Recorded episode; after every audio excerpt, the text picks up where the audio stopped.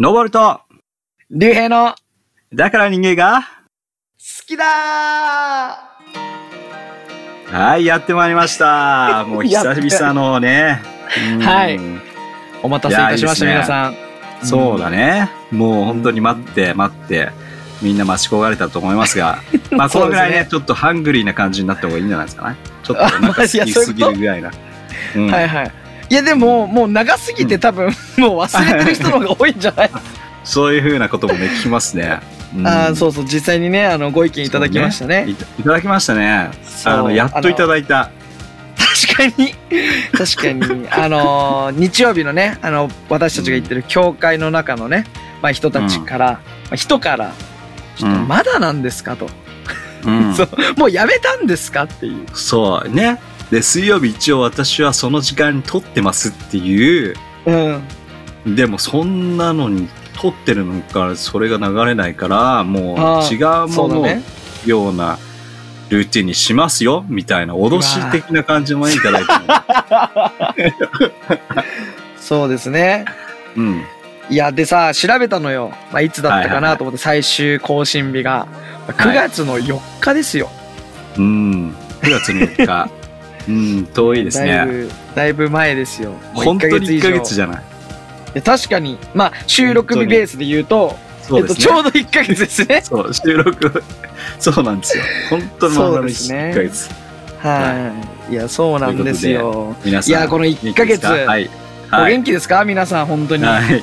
うん、いや、だんだんとなんか涼しくもなってきて、そうだね。あのー結構寒い感じもするよね。朝。そう、だから2個、夜は2個前のエピソードとかが8月だから、はい。だからなんか、あちーとかいう話をしてたと思うのよ。あとなんか、梅雨が来たみたいな。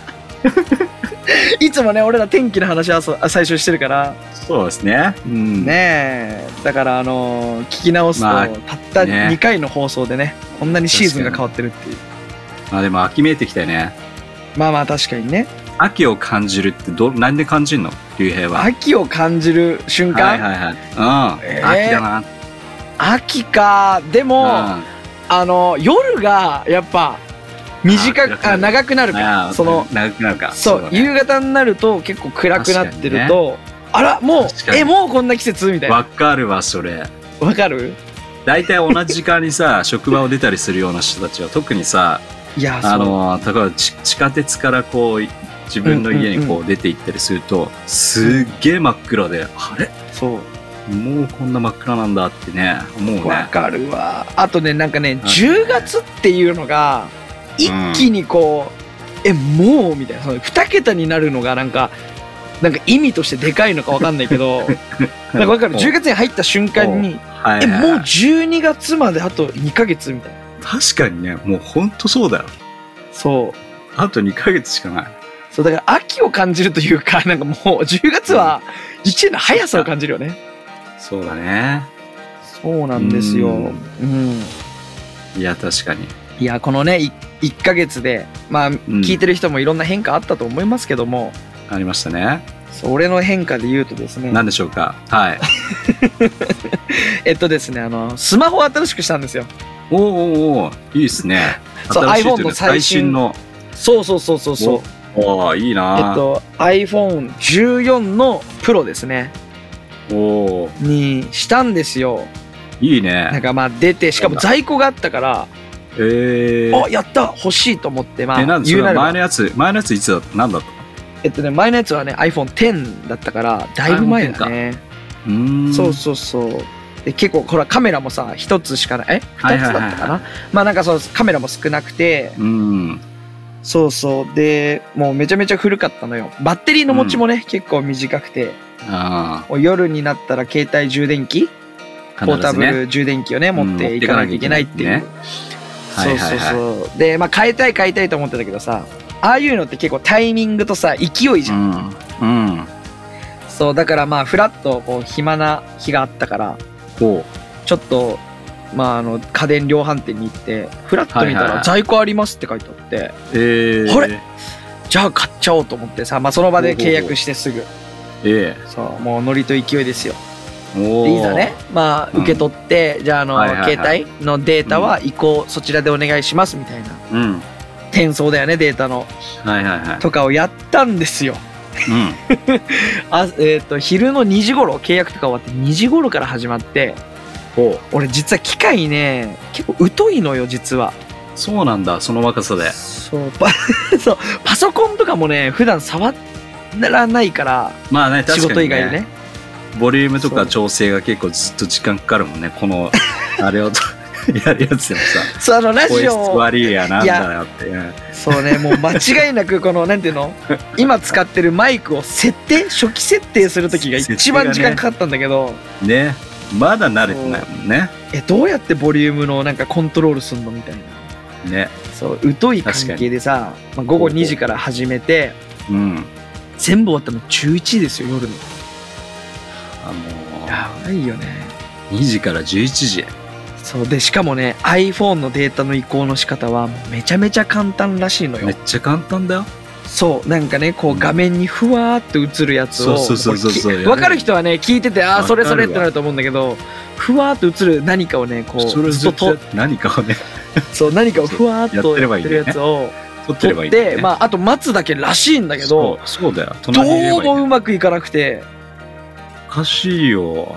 いやおかしいのよ俺いやでいろんな調べ方しても分かんなくてさ、その画面に行かなかったんだ。いやそうそう画面に行かなくてあれって思った。らなんか初期えっと初なんて初期にもう一回戻さなきゃいけないとか調べて。であそうなんだと思ってもう一回初期設定に戻ったらなんかなんかうまく接続ができませんとかになって。はいはいはもうだからフラストレーションの戦いですよ、い。わかるね。そういう時のフラッシュレーションね。そうでなんか YouTube で調べてもさ3分間で移行できるみたいないや、ほんと簡単だよね、あれね。5分の動画でこなんていうの全部 LINE まで全部インスタ、うん LINE、Facebook すべて移行できるみたいな、いや、移行できる。動画見てさうん。うん。であの始まる時に大前提のなんかその20秒ぐらいの動画の始まってうん20秒ぐらいにこれ大前提ですみたいな、当たり前ですよねこれみたいなのがまずないの、そのその画面に行かないの。あれ？と思って。だからここを調べたいのに。何なんだ？そう。何なんだそれ。でも苦手だっていう思ってる人は本当苦手だからなんか、なんかを飛ばしちゃうんだよね、いつもね。いやーねそれからなんかおっしゃっわてんだよね。そう。で、まあ、いやだから、え？これ、おじさんのラジオ？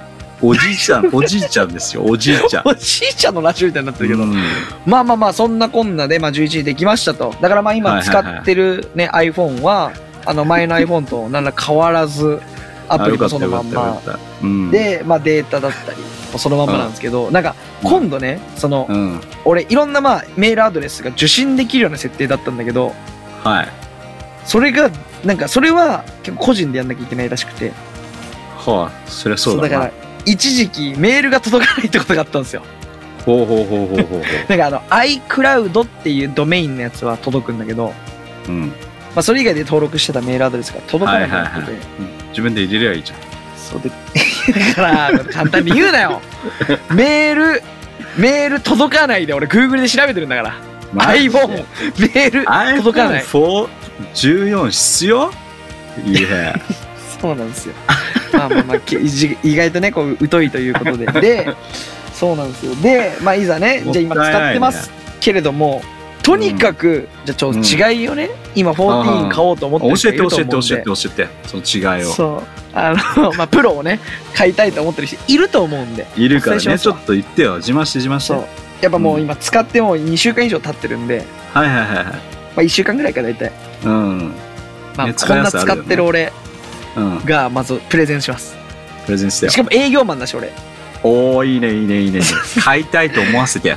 そうなんですよまず一つ、まずはいカメラがすごい、これ一般的な感じだ。カメラがすごい。どうすごいのかカメラすごいカメラって言わないで。一般、そう、そんで何がすごいの？ででだから10と比べたらカメラがすごい もうすっごい遠くてもズームができんの15倍ズームね。そう、はいはいはいはい。でそれどころあれはわかるかもしれない魚眼のねなんか設定もできるんですよへえ。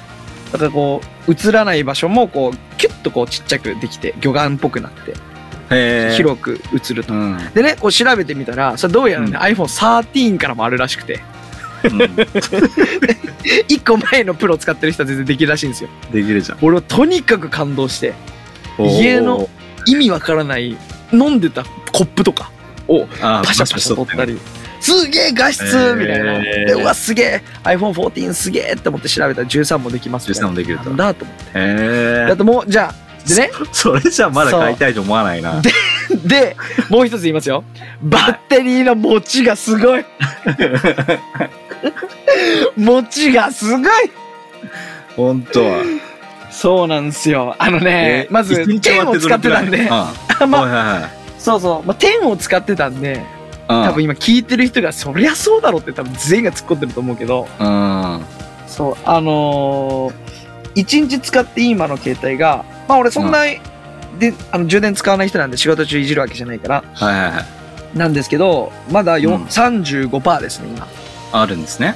うん、さっきまで40%だったんだけへど、そう35%になってます。ちょっとカメラとか使ってまあどう使うかによってはまあみんな違うけどね。まあでも一日持つってことですね。そうなんですよ。うんまあまあ、それでもね、携帯充電器持ってるんで、まあ持ち歩きますけども、はいはい何かのためにね。うんそう、でもまあ、うんとにかく充電の持ちがすごいと。で、はいあ、バッテリーの駆動時間すごいんだなと思ってさ、調べたら、あどうやら13とかとほぼ一緒だって。そうなんですよ。サーティン買えばいいじゃん。安くなってる。安いしね、なんなら。そう。そうなんですよ。で、えっと、じゃあ14何がすごいのって調べてみたら、ここからだね。うんなんかまあ、そう、インカメがすごいと。まあ、はいそう内側のカメラですよね。自分の顔をあ映すー違うカメラね。カメラがすごい向上してるっていうんだけど、えー、そうまあだ。、使わない。俺、まあね、そう。ね。あんま自撮りとかしないからさ、そうだよね。そう、それだけか。うんそう。それだけとか言うな。本当なんか他にも調べたけど、なんかよくわかんないけど、いっぱいあるんですよ。はいはいいっ。ぱい出てくるの、なんかヒントっていうね、iPhone のボタンをポチッと押すと、なんかこう、うんこなんか新しくできることみたいな感じで出るんだけど、えー、かすごい、全部スタイリッシュな言葉すぎて、あ、わからないなんだ。カかそう、なんかね、わからない。難しく書いてる iPhone は。うん。そう。つまりまとめると、あの iPhone14 Pro を買ったんですが、まだ10%もね、多分ね、その使いこなせてないです。すごいね。そ もうう、。はい。あとはありがあれだね、と10はあの丸かったからまだ iPhone がね、四角いんですよ。四角ってこう。えー、そうなんだ。角張ってるんですよね、このえー、厚みの部分が。それぐらい？ね。でもまあ、それぐらいか13ぐらいから一緒だし、それ。じゃあ定規に使えるとかそういう感じ？そうそうそうそうそうそう。使いたい人は。いいね。そうなんですよ。まあちょっとね、iPhone とまだほら、付き合いたてだから。そのはいはいはい14とねこ。れからですね。またね。そうそうそう来週ままだちょっとた。人生1週間と半分ぐらいしか過ごしてないから。そうですね。はい。これからもっとこいつを理解していきたいなはと思いますよ、はい僕は。はい。ありがとうございました。はい。じゃあ皆さんため1になったかな？1ヶ月の変化、これだけ？これだ。すごいね。はい。はいみんな僕の営業力が分かりましたか、今ので。うん。まあ、13を買った方がいいっていうのがね、ま あなんとなく感じたよね。安くて。んそうですね。うんうんでも結構ね、はい俺ね、あの、営業トーク中もこんな感じだから。あ、そうなんだ。そうそうそう。じゃあ他社のし、他社の製品を応援しちゃうんじゃない？大丈夫ですか？ああ、でもね、ちょっとそういうのあるの。あるんだ。あの正直に話しすぎて、ああ、そっちいいっすよね、みたいな中立の人になってて、急に我に返るときある。あ、でもですね、みたいな。うちの系、うちのこの商品だと、みたいな。そうそうそう。のはありますけどね。なまあいいね。はい、そんな感じですよ。はい、ありがとうございました。もう14分経ったので、じゃあ中身をやっていきたいと思います。具体的に言わなくても。はい。ということでね、先週まで覚えてない、先週じゃない先週じゃないよ。前回まで、もう本当にもう長々とね、もうお待たせしたので、もう覚えてないと思うんだけども、まあ、室町幕府の求心力がなくなってきたっていう話をして、そうでしたね。えーまあいろんなね、えー、1代から2、3代、そして3代目の、お3代目からずっといくと、どんどんどんどんとこう、えーうんうん弱っていくみたいなね。うん。で、なあなあそのになっていくみたいなね。そうそうそう。で、さい最後の方さ、皆さんもうすでにあの、こう、やった箇所でもあるんだけども、こうはい東軍と西軍に分かれて、はいえーもう今度はもう日本中で戦いを起こすっていうね、もうそういうものをずっと長年ずっとやるっていうことが はい起きるので、起きましたそね。の後、はい、その後もう戦国時代に入るんですよ。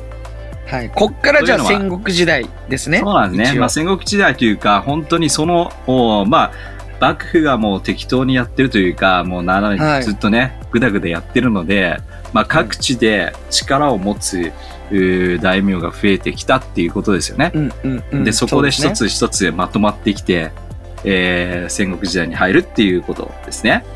うん。はい。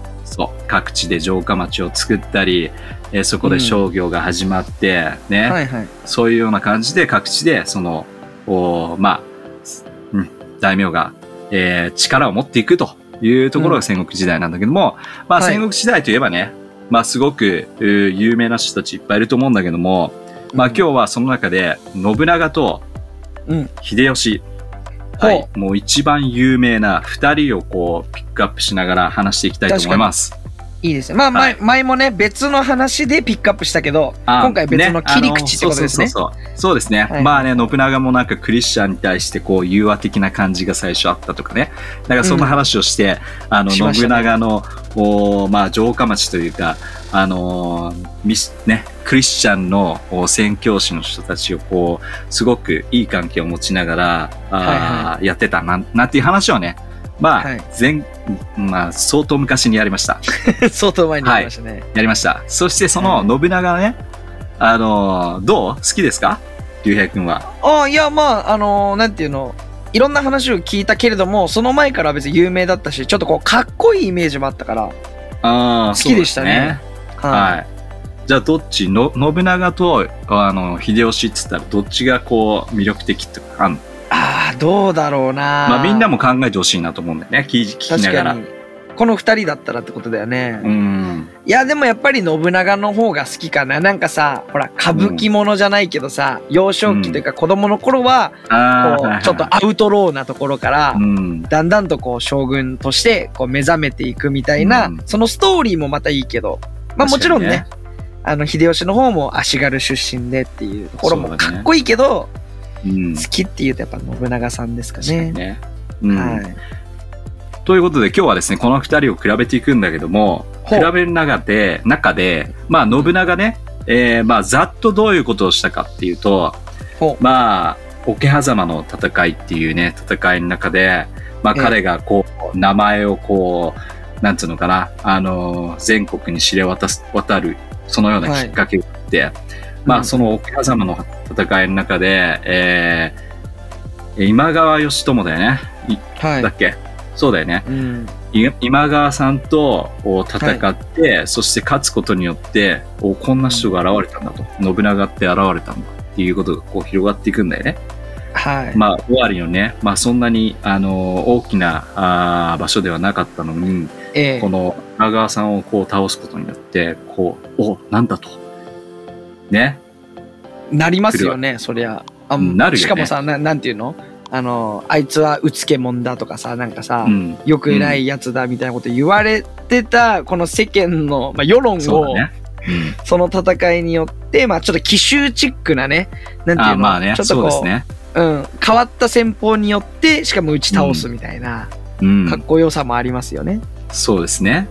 まあなんか一見勝てるはずがないんじゃないかみたいな感じのところから勝っていったので、なんかすごいね、大逆転みたいな感じのところもあるしね。確かうんに確かに。うんそう。そしてその戦いがあって、どんどんこれから、あの、天下を統一してるというか、天下、天下人になるために、はい。まあ、進んでいくわけなんですよね。うんうんうんえー、まあその当時武田軍ってね、はい。まあ覚え覚えてますか？武田軍、武田信玄ね。はいまあ武田信玄が直接戦ったっていうよりも、武田信玄のその後の、こう勝頼っていうね、うんあ、のまあ武田軍と、こう長篠の戦いって、これ初めてこう鉄砲が使われるとかね。はいうん、そういう戦いがあり、うんそしてもう鉄砲の戦い方がかっこよかったってやつですよね。そうねかっこよかったというか、斬新な、うん。うん、ありましたね。まあね、武田信玄も確かにすげえ人気だね。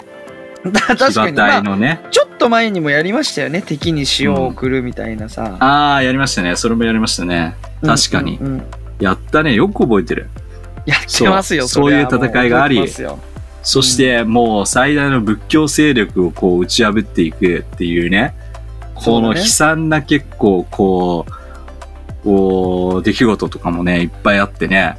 うんほんで最後には、まあ、本能寺で、えー、うん。明智光秀にやられてしまうっていうことなんですが、まあ本当に天下人になる、もう直前でっていう感じだよね。うん。まあそういう、えー感じのざっとね、えー話していくとそんな感じなんだけども、その後に、まあ本能寺の変で、まあ彼がね、やられてというか、まあ自分で、えー最後、お終わりを迎えるんだけども、おうん。その後に、まあ豊臣秀吉っていうのが今度出てくるんだけども、はいまあそのね、あの本能寺でやられたっていうことをを聞いたあ豊臣秀吉は駆けつけるわけですよね。はいはい、えーそしそうそして明智光秀を倒すっていうことが、まあ、山崎の戦いっていうところがあるんですけども、皆さんね、はいはい。これ、いっぱい名前覚えてくる、あのぼ、いっぱい名前が出てくるんで、何？いや、いっぱいい名前が出てくるから、まあ、はい。覚えなくていいですよって言おうとしたんだけどね。うん。はい。はい、天王山ですよ。そう、それでね。はい。それで、まあ、明智光秀を倒すことによって、彼がね、今度は、えー、まあ、その、日本のお中心になっていく、えーわけなんだけども、そうですねねその後、おまたこの柴田あ勝家とかね、まあ、すっげえ強かったやつを倒したりとか、うんで、その後もう本当に、えー今度どんどんどんどんとやっぱりこの天下人になっていく上で、うん。えーいろんなことをするんだけども、クリスチャンへの排除をして、クリスチャンズをこう、規制をして、ミッション、ミッシあのーね、ミッシ宣教師とかを宣ね教師を、こう、うん。国外通報したりとか、はいはい。えーやり有名なね、うちら話した、こう、高山右近をね、あのー金沢に飛ばしていくとかね、信仰、ありましたよね、信仰をありましたね。前捨てろっていう感じでね、えーそういう感じで、こう、クリスチャン、こう、冷たくなるわけですよ。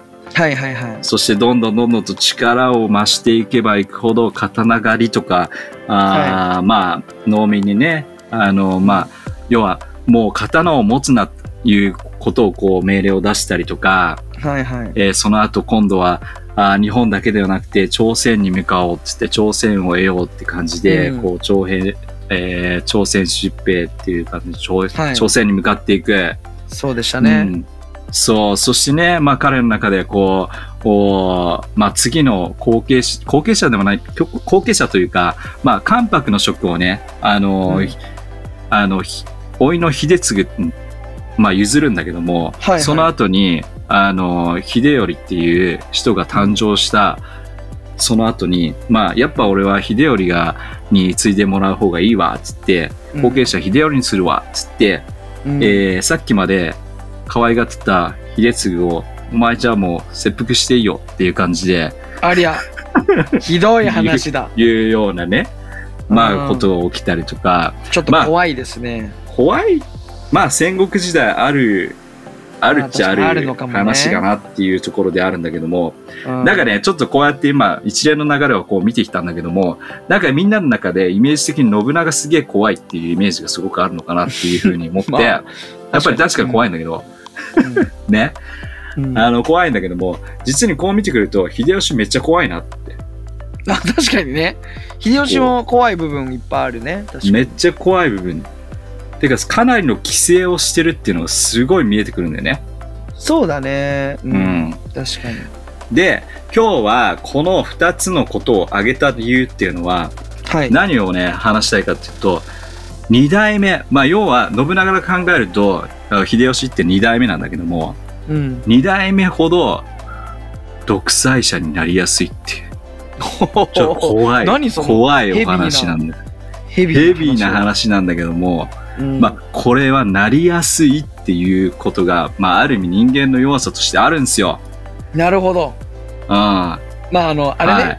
統計的にってことでしょ？統計的にこれなるんですよ。うんどうしてもなななりがちになっちゃうんですよ。なりがちっていうね、うん。なるんですよ。もそうかもね。歴史を見ると、歴史を見るとそうなのよ。だからこれだけ本当にね、まあ、秀吉がこんだけこう、規制、規制、規制、そして、えーいろんな自分の敵になるもの、昔までは味か味方だったものをこう、おある意味こう、自分、自分と、なんつうのかな、敵対するんじゃないかっていう恐れを抱きながら、どんどんどんどんと、こう、周りを潰していく姿っていうのが、どんどん独裁者として立ち上がっていく。だから、うん信長ってすごくある意味あの、うん。自由にやらせるところが多かったよね。ああ、そうかもね。うんどちらかというと。あのもちろん怖さもあるんだけども、例えば商業とか、えっとね。自分としょそう町なんかはもう自由にやれっていう感じで、むしろ城下町とかさ、そうそうそう。楽一楽座とかって確かそうそうそこ信長さんそうですよね。信長ですよ。だからもう好き勝手にやれみたいな感じで、もう、うん、すごい自由があった。自由があった、うん、そういうのなんか好きなイメージあるわ。なんとなく。商売とかさ、あの城下町の発展をすごいこう。そうなんですよそう、だからその中でのクリキリスト教の、まあ、そういう、まあ、活動っていうのも自由にやらせるっていうね、確かに。すごい怖さあるんだけども、すごいある意味自由っていうのがあって、うん。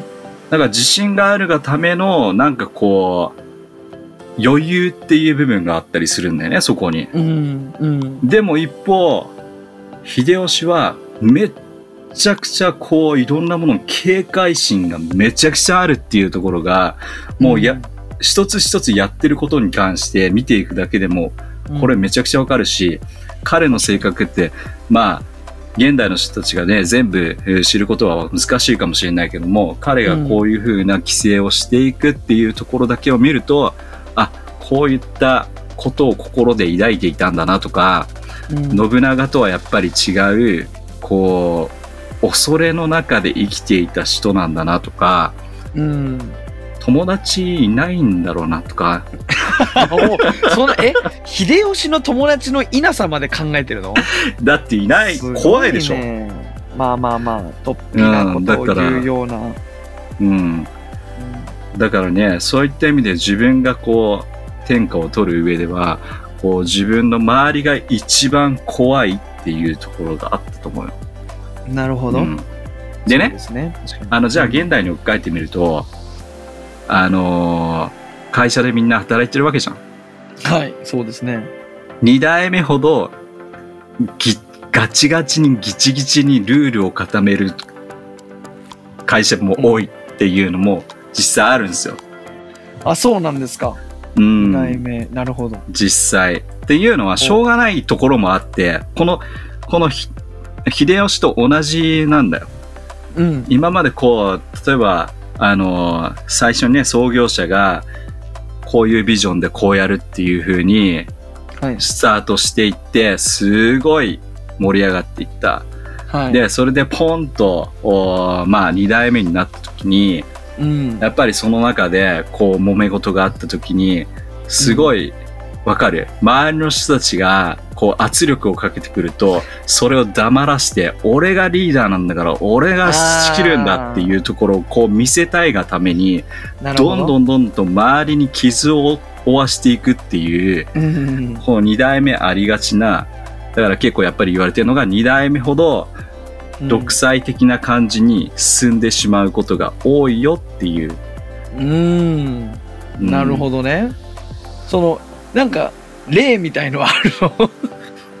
まあ例はここでもあるけども、結構ね、でもね、あの、うん国際社会の中でもそれは言えてる。ああ、なるほどね。まあ、うんあ、でも、それはね、まあ一つ言ってしまうと、やっぱりあの、うん。リーダーが変わるタイミングなんじゃないかな。うん。なんか二代目ってこう位置づけちゃうとさ、だいぶこう、なんていうの？こう狭すぎる気がするけど、まあリーダーが変わるときに、やっぱり、なんていうの？前、先代の方が良かったな、みたいなさ。